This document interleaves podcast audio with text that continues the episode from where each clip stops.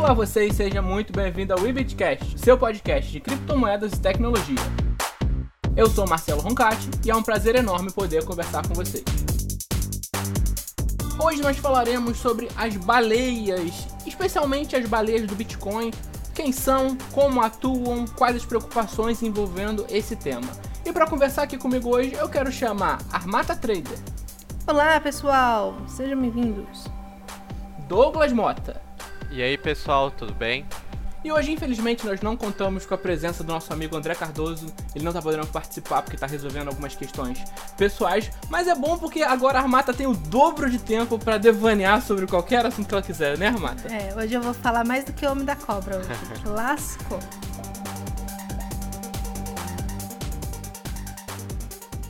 Então vamos lá, vamos direto ao ponto, sem perda de tempo. De uma maneira mais generalista, de uma maneira mais simplificada.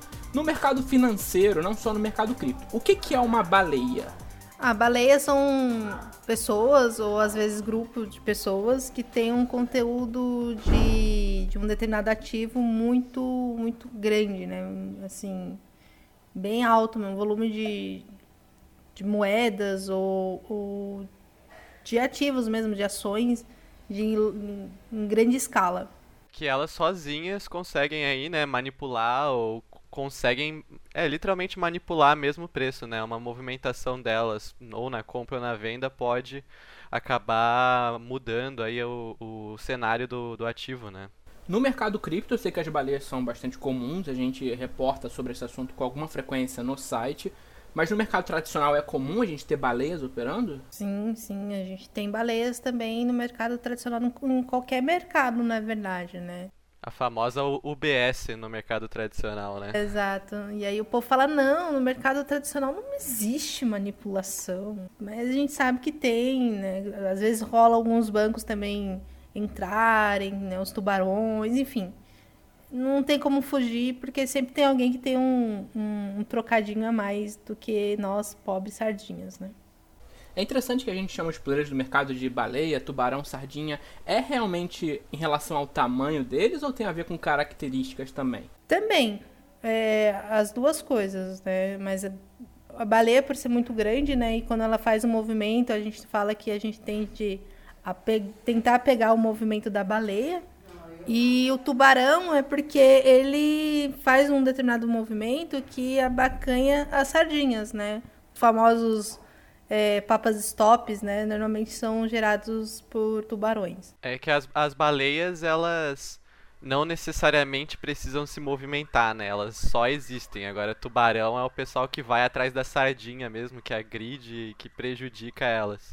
Eu acho que no mercado cripto a gente fala tanto de baleia e etc, porque como é mercado com uma liquidez, um volume bem menor aí que o mercado tradicional, então acaba que é mais fácil, né? E é mais comum você avistar baleias por aqui pelo menor tamanho, né? Um dos grandes diferenciais no mercado tradicional com o mercado de criptomoedas é que aqui a gente tem uma volatilidade muito grande e, por consequência, não temos uma liquidez muito boa. E lá no mercado tradicional é o oposto, né? A volatilidade lá é muito pequena, chega a dar sono. E só que a questão de liquidez é, é, muito grande. O mercado de Forex tem mais de, de, um trilhão de movimentação, não sei dizer corretamente isso. Você sabe informar, Douglas? Eu sei que é um mercado muito grande. É né? o maior de todos, né? O Forex é o maior de todos. Eu acho que chega na casa dos trilhões, sim. Eu não sei dizer com precisão também, mas com certeza deve chegar por aí. É errado dizer que para você ser uma baleia no mercado cripto, você precisa de menos volume do que no mercado tradicional, porque justamente é um mercado maior, então você precisa ser mais forte para poder influenciar, ou não tem nada a ver? Com certeza não está errado, na minha opinião, não. Uh, no, no mercado cripto, com um volume muito menor que no mercado tradicional, você consegue aí manipular. Se for ainda essas shitcoins, então... Nossa, não precisa muita, é, você não precisa de muita coisa, não. Uhum. Qualquer variação já, já é de 5, 10%, entendeu? Pois é. Agora, no mercado tradicional você tem que ter muito dinheiro, muito assim, muito, muito dinheiro. Quando você fala muito dinheiro, você fala um Itaú da vida nesse estilo? Ah, pra mais, pra, pra mais. mais, pra mais. Que o é um mercado, por exemplo, Forex é o maior do mundo, né? É o Forex, nem sei se tem a, algum indivíduo assim com capital conseguir manipular. Eu acho que é bem difícil. As baleias seriam mais o Estado mesmo, é, né? Isso é verdade. Porque eles trabalham a economia do, do país, né? Vai modificando a situação das moedas de lá, né? Que o Forex é isso, você trabalha moedas, né? Então você trabalha. É a mesma coisa do, do de cripto, só que de moeda. Fiduciária. É, exatamente. Então, dólar com euro, iene, libra, euro, libra. Neto, esses dias a gente estava comentando lá sobre análise técnica, né? A gente estava falando que pela análise técnica o dólar contra o real tava com uma baita cara de subida, né?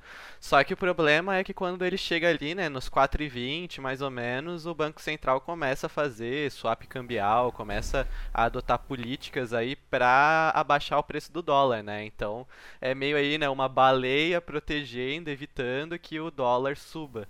Então Exatamente. a gente estava comentando sobre essa limitação, que, pô, pela análise técnica, o normal seria subir e disparar mesmo, mas aí a gente tem esse player, né, aí manipulando o mercado para que isso não aconteça. E assim, não diretamente, né? Assim, é uma coisa meio indireta, mas que a gente sabe que se nunca o governo brasileiro vai permitir, principalmente agora, né?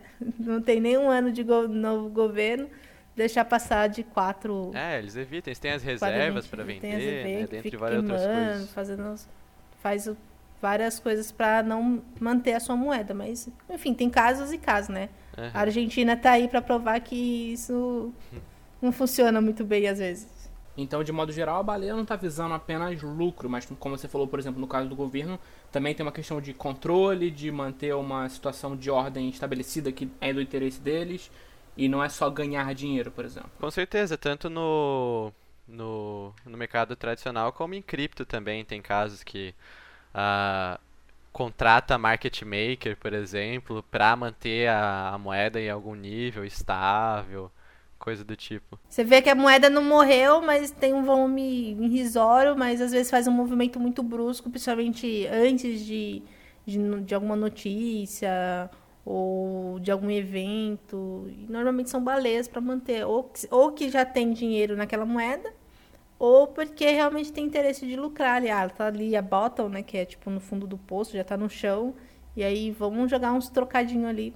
Um bom exemplo que aconteceu de fato foi com a Substratum, que era a Sub, tinha na Binance, e eles foram delistados, foram removidos aí da Binance justamente porque eles estavam usando fun fundos da ICO, né, que eles tinham levantado, e eles estavam usando para fazer trade. E além disso, estavam fazendo inside, inside trading, né, que eles tinham o evento que eles iam lançar, e aí eles estavam comprando e vendendo a moeda, tentando lucrar mais Ethereum, lucrar mais Bitcoin, com sabendo das notícias antes.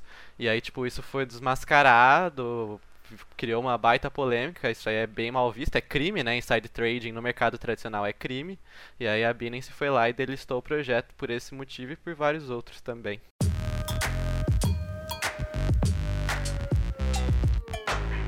De modo geral, se vocês fossem explicar pro ouvinte como que uma baleia atua, o que, que vocês diriam? Cara, pra ser sincero, o... uma vez eu tive um contato pelo menos o cara dizia ser uma baleia, né? Ele estava num grupo de Telegram estrangeiro, era o grupo até alguns podem conhecer que era o da Blockchain Whispers, que é meio famosinho. E o cara, ele era um dos administradores lá, e ele dizia que ele era uma baleia, que ele tinha sei lá quantos bitcoins, mas que principalmente ele era a baleia da DGD, da DigixDAO.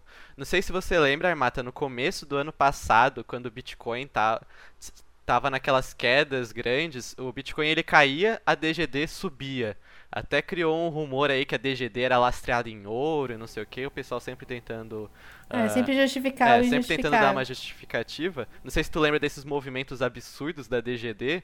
E ele dizia que ele era a baleia do DGD, que a maior parte das DGD que estavam na Binance eram dele, então ele conseguia fazer o mercado, conseguia fazer o que quisesse ali. Então ele falava que ele conseguia manipular e o mais, o que me fez dar credibilidade para ele é porque ele realmente lá no grupo, ele comentava: "Ah, agora eu vou eu vou levantar a DGD. E, tipo, passava algumas horas e tu via realmente a DGD subindo. Não sei se ele era de fato a baleia DGD, se ele tinha contatos, sei lá o que era. Mas por várias vezes até deu para dar uma surfada e conseguir lucro, seguindo simplesmente ele falando: ah, pessoal, entra aí que a DGD vai subir. E aí ele falava que, bem, ele colocava muros de compra, né? Ele tirava, ele, ele como ele tinha a maior parte das DGD, não tinha DGD para vender, né? Não tinha moeda para vender para cair o preço.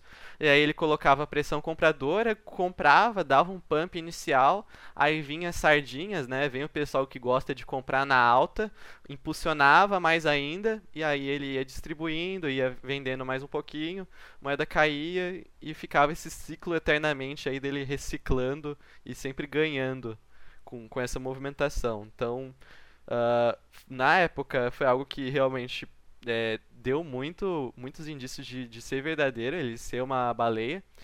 E aí ele até comentava sobre como funcionava. O pessoal até pedia para ele manipular outras moedas e tal. E aí ele falava que ele não podia porque ele não conhecia as baleias das outras moedas. Então ele não ia se arriscar a tentar manipular, sendo que ele poderia, por exemplo, colocar um paredão de compra e o cara vai lá e vendia na cara dele, pegava todo o, o, o lote dele.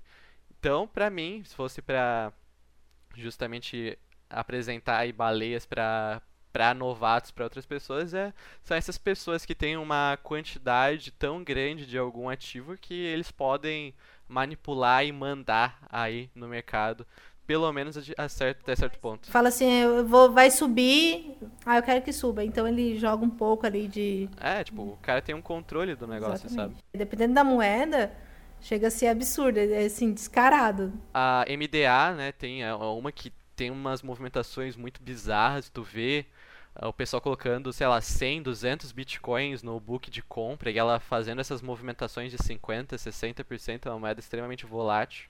Então, sem dúvidas, tem um, tem um pelo menos um grupo ali que, que controla, né? Uma dúvida que, que eu tenho, ou não, né? Acho que não, mas você, você, você acredita que grupos de pump dump se utilizam de uma ou outra baleia para começar o movimento para depois chamar a galera? Cara, uh, grupo de pump dump só funciona até certo ponto em nessas shit exchange que a gente fala, nessas né? exchanges que mal tem volume que aí, tipo, qualquer dinheiro tu consegue botar ali uma porcentagem alta e o pessoal se engana. Mas se tu olhar o volume, os caras usaram ali mil dólares, dez mil dólares, pouquinha coisa para fazer aquela movimentação, né? Tem, corret tem corretoras que o volume é muito baixo, a liquidez é muito baixa, então a qualquer mínima ordem a mercado já causa essa movimentação. Agora, quando a gente vai para uma corretora maior como a Binance, por exemplo, para ser sincero, eu só vi um grupo de pump dump que realmente quando ela falava alguma moeda, você via aquela moeda subindo coisa de 100%, por exemplo. E ali é, eu realmente não sei, cara, até que ponto eles se usam de baleia, se tem baleia dentro, se é simplesmente um grupo muito grande e juntando, né? É, colocando bots, comprando ao mesmo tempo. A, é, eles conseguem essa força, mas só um grupo. Esse grupo também, tem uns, sei lá, uns 100, 200 mil inscritos lá no Telegram. Então, não sei até que ponto precisa de baleia ou precisa de pessoas. Mas é, é válida a teoria, sem dúvidas, eu acho. Mas como eu disse, é bem, é bem raro existir, né? É bem raro ter esses grupos de pump dump que conseguem causar. A maioria, e a gente tinha muitos, né, até morreram agora recentemente porque foram perdendo a credibilidade. O que mais tinha era gente tentando fazer pump dump em moeda, conseguia ali no máximo uns 2, 3% e depois morria, todo mundo ficava no prejuízo. E aí foram, com o tempo o pessoal foi deixando dessa neura aí, que é uma baita furada, né? Sempre é uma furada, né? E, e, a pessoa sempre acaba ficando com a moeda no final, sempre. E é uma coisa que, que a gente sempre questiona, né? Eu tenho na minha cabeça que sempre tem alguém assim pra, pra iniciar, sabe? Uma é. baleiazinha ali, nem é, que seja. Deve ter, no mínimo. Pra poder instigar a galera pra poder fazer esse movimento tão grande, né?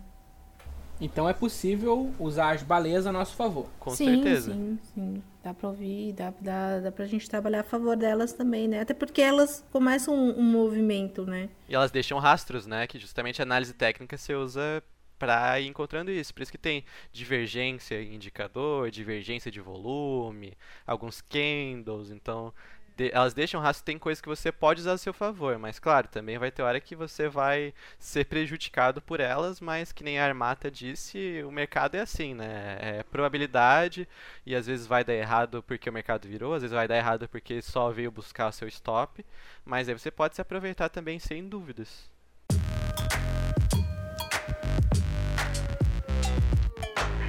Era Peter o nome da baleia que eu comentei, ele justamente falava que o de início, na realidade, tu precisava ter aquela moeda acumulada, né? Tu precisa ter uma boa parte para que não role muitas vendas. Então, primeiro você tem esse controle aí da moeda e aí depois você inicia justamente com o movimento de compra, né? Dá aquele aquela fagulha. Eu até vejo pelos grupos, aí o pessoal adora aqueles grupos de volume, grupo que fala que a moeda está recebendo volume, um grupo que fala que a moeda está subindo e o pessoal adora ir aí na, na onda, né? Se dá certo, se dá errado, aí depende de cada um, estratégia, etc. Mas aí é justamente, aí o pessoal vai entrando, as sardinhas vão entrando e vão impulsionando, vão ajudando aí no cenário, né? Exatamente. É uma coisa ser, ser especulada. Tem várias coisas né, que a gente fica analisando. O André e eu, a gente faz é, live de manhã, né? E aí ele gosta de ver um site lá. Você sabe qual é o nome do site que ele usa para ver baleia? tem vários, né? Talvez é o AGGR Trade, pode ser. Eu... Tem o Whale Alert no Twitter. É, o Whale Alert. Então, e a gente consegue ver a movimentação, né, dessas baleias. E, uhum. e, e assim, é muito difícil ser troco de pão. Normalmente é um troco mais, digamos, de blue label pra cima, sabe? Sim. Com, com festa, com bar e tudo. então, é é muito interessante você ver a movimentação delas, né?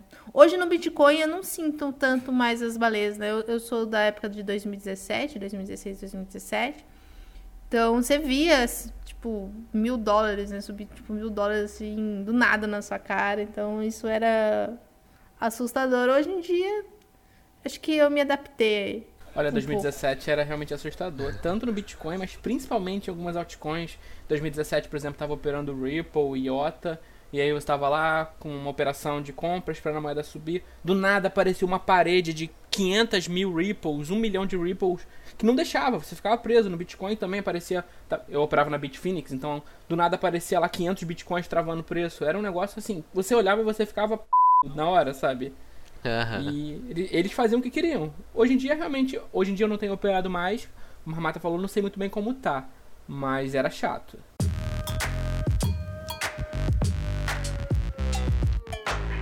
Vamos aqui agora falar especificamente das baleias do Bitcoin. Vamos focar em Bitcoin. Nós vamos falar aqui de quatro, das quatro, no caso, maiores baleias conhecidas. Podem ser grupos ou podem ser pessoas individuais.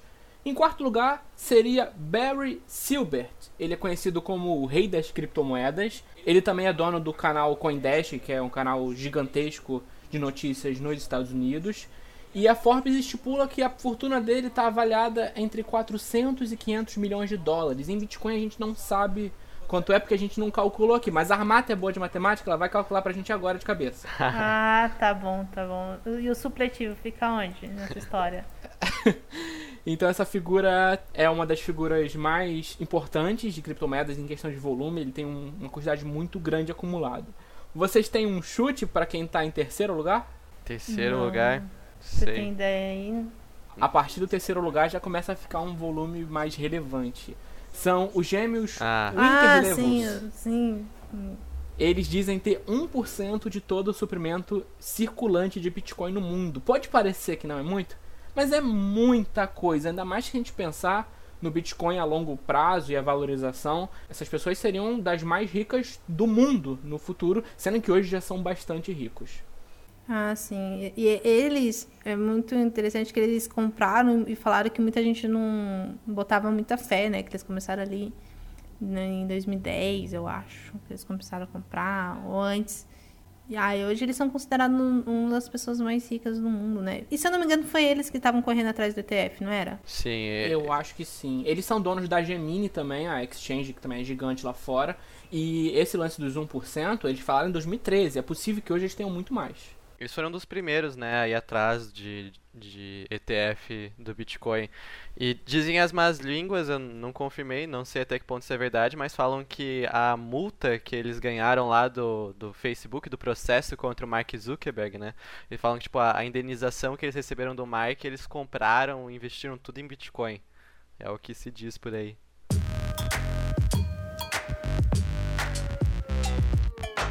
Em segundo lugar, a gente tem uma personalidade que podem ser umas, podem ser um grupo, a gente nunca soube, nunca teve certeza disso. Seria justamente o criador do Bitcoin, Satoshi Nakamoto.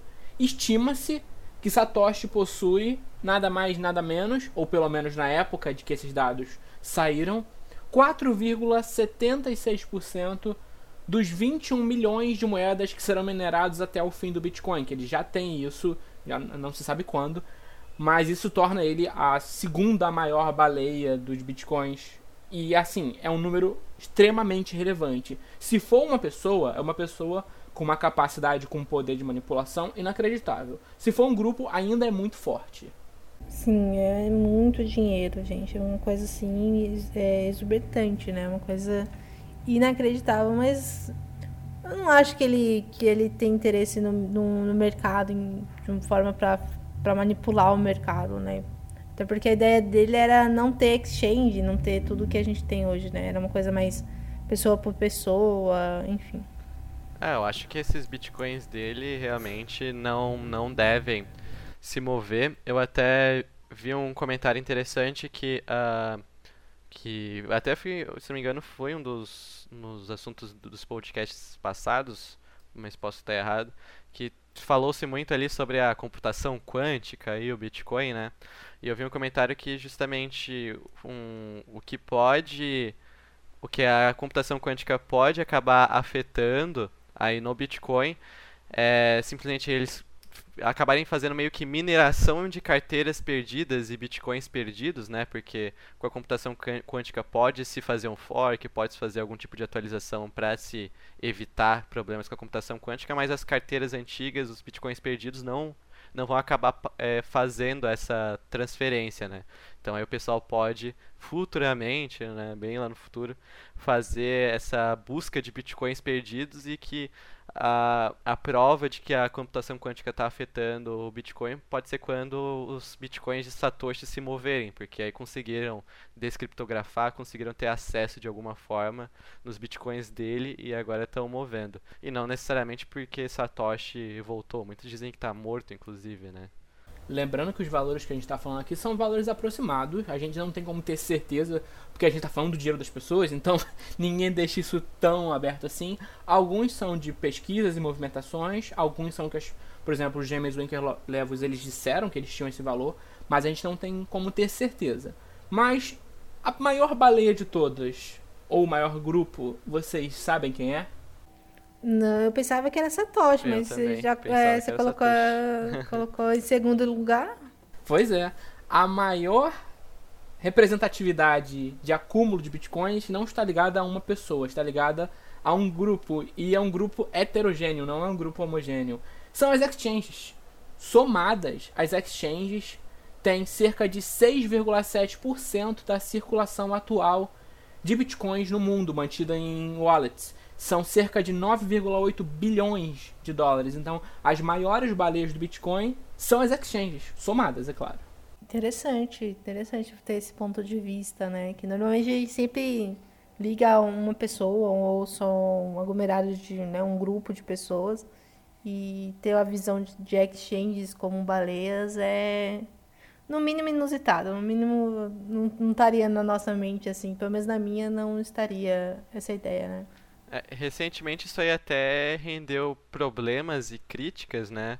Porque no caso da Tron, por exemplo, a Tron mudou, né, a mineração de mineração Proof of Work, né, que é a mineração física com máquinas, etc, para Proof of Stake, né? Na realidade DPoS, né, que é delegado, uh, que no caso uh, é por representativo, você tem o seu poder de voto, dependendo do quanto de moeda que você segura. Então é, é representativo, né? E aí a, a Binance acabou resolvendo fazer parte aí do, do staking da Tron, até para passar o staking pros usuários. Só que ela fazendo isso, acabou que as Tron que estavam depositadas na Binance, que estavam no controle da Binance, já representavam mais de 50% das Tron circulantes. Ou seja, tipo, a Binance poderia fazer um ataque uh, 51% na, na Tron. Tipo, a partir do momento que você tem um indivíduo com mais de 50% da, das moedas, é extremamente problemático. Então, realmente, a gente não tem noção né, do, desse risco inerente que, a, que as alts sofrem por, de, por ter tanta concentração nas exchanges, né? E um dado interessante aqui é que de 2007 para cá, Kraken, Bitstamp e Binance são apontadas como as três exchanges que mais acumularam Bitcoin nos últimos dois anos. Então, acredito que isso é um dado bem relevante.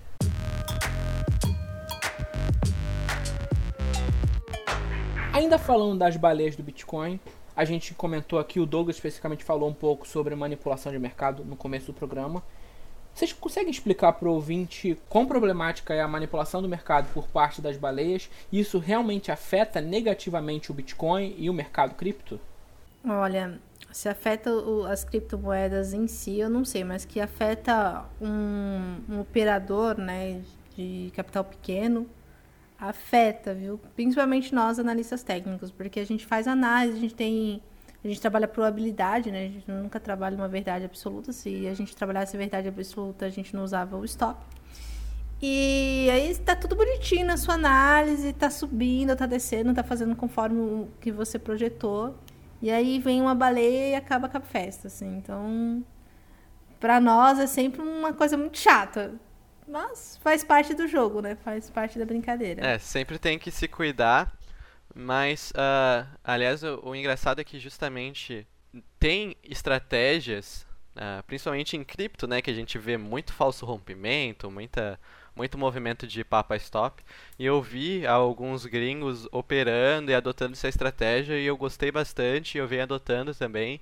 E é uma coisa que dá bons resultados é que justamente você acaba se aproveitando dessa manipulação, se aproveitando do Papa Stop e entrando após isso.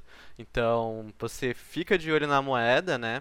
E quando você vê ali essa movimentação, que realmente é bem comum, uh, quando você tem níveis de suporte muito bonitinho, pavis muito rentes, um suporte horizontal, um nível de preço que vem sendo respeitado muitas vezes, é comum ter uma movimentação ali só para pegar o stop que deve ter muito stop ali abaixo. E, bem, a Bitcoin trading é um jogo, né? O jogo da acumulação, é uma briga de que você é, liquidez é muito importante, principalmente para baleia, para quem opera grande, liquidez é um problema, liquidez é uma coisa que você busca bastante, né? Então é comum eles eh, realmente manipularem dessa forma para tentarem buscar aí uh, pegar o stop da galera, pegar a liquidez, conseguir montar uma posição maior e aí sim levar a moeda lá para cima, né? Então, tipo, pegar um suporte ali que está muito bonito, que está muito óbvio, colocar é, stop abaixo desse fundo, eles rompem, acumulam né, nessas vendas, nesses stops que são ativados e joga para cima. Então eu, eu acho bem interessante, eu gosto de usar e, dar, e vem me dando resultados, e eu conheço pessoas que só operam isso, é, é, é, que é o SFP que se chama, né? Mas aqui no Brasil eu já vi até o próprio André Machado falando do setup violinada, que é justamente você vê essa movimentação clara de manipulação, essa movimentação clara de que foi só para pegar stop e tu entra junto.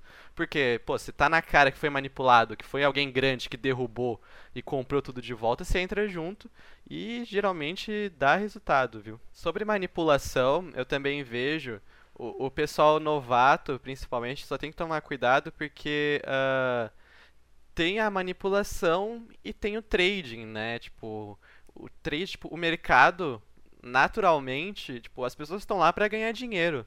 Então elas realmente vão fazer o que está no alcance delas para buscar esse objetivo, né? Então, em certa parte a manipulação é natural no mercado.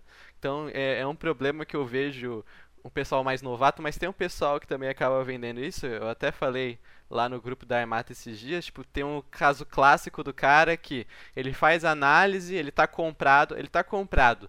Se subir, ele fala, não, pô, seguiu a análise certinho, seguiu aqui lindo, etc. Agora, se pega o stop dele por algum motivo e cai, fala, não, foi uma manipulação das baleias. Tudo é manipulação, né? É, tudo, tipo, tudo. tem gente que acaba justificando tudo como manipulação. É, Eu lembro que quando teve, começou a ter aquele papo da, do Tether, né, com relação a Bitfinex, né, então tudo era manipulação da Bitfinex. É. Tudo. tudo que acontecia de bom, de ruim, ah, foi a Bitfinex, ou a Bitfinex vai quebrar. Agora ela quebra, agora já era. Teve isso mesmo. E tem, tem o pessoal falar, ah, não, o Bitcoin ele subiu porque ele é manipulado. Aí tem o pessoal que fala que ele subiu de mil a 20 mil porque ele é manipulado. Aí, ah, ele caiu de 20 para 3 porque ele é manipulado. Ele recuperou porque ele é manipulado. Tipo, pô, tudo é manipulação, tipo... Se tudo é manipulação, nada é manipulação, então. É natural. Tipo, tem que decidir aí até que ponto. Decidem, crianças, o que vocês querem, por amor de Deus. É o famoso se eu ganho é porque eu sou bom, se eu perco é porque me manipularam. Exatamente. cara. Exatamente. Isso às vezes enche o saco. Porque a gente tá no grupo, nos grupos, a gente que é um pouco mais velho no grupo, a gente toda hora é isso, não? Que fez esse movimento X e foi manipulado. E aí começa, aí trader mais velho começa a ficar nervoso. Porque aí você começa a ver umas frases assim: "Ah, não existe esse negócio de ganhar dinheiro com trade, é muita questão de sorte". Day trade é uma mentira. Day trade é uma mentira. Quer me ver louca, me pistolar mesmo, é quando o cara fala que é sorte. Menino do céu, passa horas ali discutindo no Telegram. Pô, mas eu concordo, tem gente que tem sorte todos os dias durante seis meses. Né? Tem, tem gente que faz tipo 10% sem fazer nada. Né? Uns negócios muito loucos. É, eu achei assim. bizarro, por exemplo, aquele estudo da, da FGV, né, que mostrou aí que só 10% das pessoas conseguem ter lucro no trading, e tipo, o pessoal pegando isso como se fosse novidade, como se fosse algo, nossa senhora, agora o trading foi foi desmascarado. Sendo que literalmente a gente entra no mercado já sabendo isso, todo mundo fala, todos os livros, todos os cursos, todo mundo fala que no trade 5, 10%, sei lá, por aí, são os que ganham. E aí o cara vem me falar que tipo, tá, então o cara ele ganha, sei lá, por 10 anos consecutivos, ele é lucrativo, ele consegue pagar as contas, e aí é só por causa de sorte. Tipo, É, foi 10% sorte. das pessoas, elas têm sorte aí por muito. é, eu acho bizarro como usaram pra justificar isso, sendo que meio que prova o contrário, né? Tipo, tem pessoas que realmente chegaram num bom nível, que realmente têm consistência, têm um plano, etc. E conseguem dar certo, tipo. é, no curto prazo que a sorte afeta, no longo prazo a sorte é irrelevante. O André comentou comigo um tempo atrás, eu não vou lembrar o nome do cidadão que ele estava falando, mas ele estava comentando sobre o cara que é considerado, vamos dizer assim, o maior trader de todos os tempos. Ele opera há mais de 30 anos e ele tem uma média de ganho de 3% ao mês. Isso é consistência. O cara não fica 30 anos ganhando 3% a- ao, ao mês se o cara não for bom naquilo. Não tem sorte envolvida. Se fosse sorte, em um mês ele ia ganhar 5, no outro mês ele ia perder 3 e ia ficar sempre assim. Ele ia terminar mais ou menos no zero, porque a probabilidade é dessa maneira. Se é sorte, vai dar sempre uma média. E não é assim que funciona pra ele, por exemplo. Exatamente. Tem o caso do, do Larry Williams, né, que ganhou eh, competição de trade, a filha dele depois Ganhou, usando ganhou. Métodos Ah, similares também, também ganhou competição de trade, então tá, é, é a sorte que passou de forma hereditária, É, do, do- né? é, então, do- do- a questão do, do Larry, né? Que é que, tipo, ah, você ganhou. Ele acho que ele pegou 100 mil e fez um milhão. E aí o povo, ah, você fez isso aí porque foi alavancada. Ele falou, ah, tá. Peraí, então. Aí foi e ensinou a filha. E consequência. Olha só que coincidência, né? A filha também ganhou. Então é questão de técnica mesmo e muito trabalho. viu? A vida de trader não é fácil.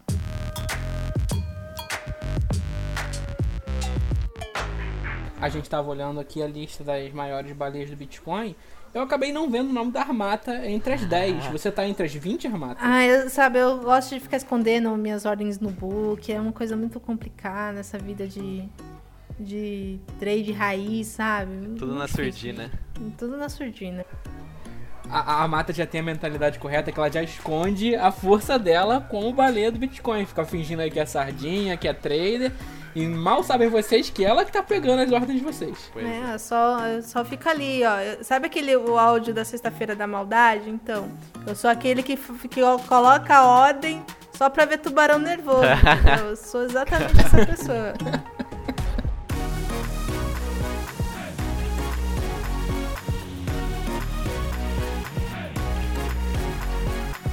Muito bem, pessoal, estamos aqui finalizando o nosso Webcast. Eu agradeço imensamente a presença de vocês aqui, meus convidados, Armata Trader, Douglas Mota. Por gentileza, pessoal, as suas considerações finais. Então, gente, muito obrigado. É sempre um prazer novamente estar aqui batendo esse papo gostoso com vocês. Hoje estamos aqui com um grande amigo, Douglas. E eu espero que vocês prestem atenção estude bastante aí o mercado financeiro de uma forma mais ampla. E espero que vocês estejam gostando desses podcasts muito, muito legais, muito informativos. E não esqueça de se inscrever lá no meu canal, Trade Raiz. E é isso aí. Obrigadão aí pelo, pelo convite. Obrigado, Armata, por ter me chamado. Obrigadão aí, o, o André não tá presente, mas uh, aí a Web Bitcoin, né, o, acompanha aí faz um tempo. Super, super gente boa, site super informativo. Uh, quem quiser me encontrar, eu faço live aí todo dia né, sobre análise técnica e trading lá no YouTube. Então só pesquisar Dog Trading. Tô aí no Telegram, no Instagram também, é tudo, por exemplo, instagram.com/barra dogtrading. Tô aí já faz um tempão no mercado. enfim, é isso aí, pessoal. Obrigadão. Você ouvinte querido, não deixe de nos dar o seu feedback sobre o programa. Críticas, sugestões e temas são muito bem-vindos. Muito obrigado pelo seu tempo e pela sua atenção. Até a próxima semana aqui no Webcast.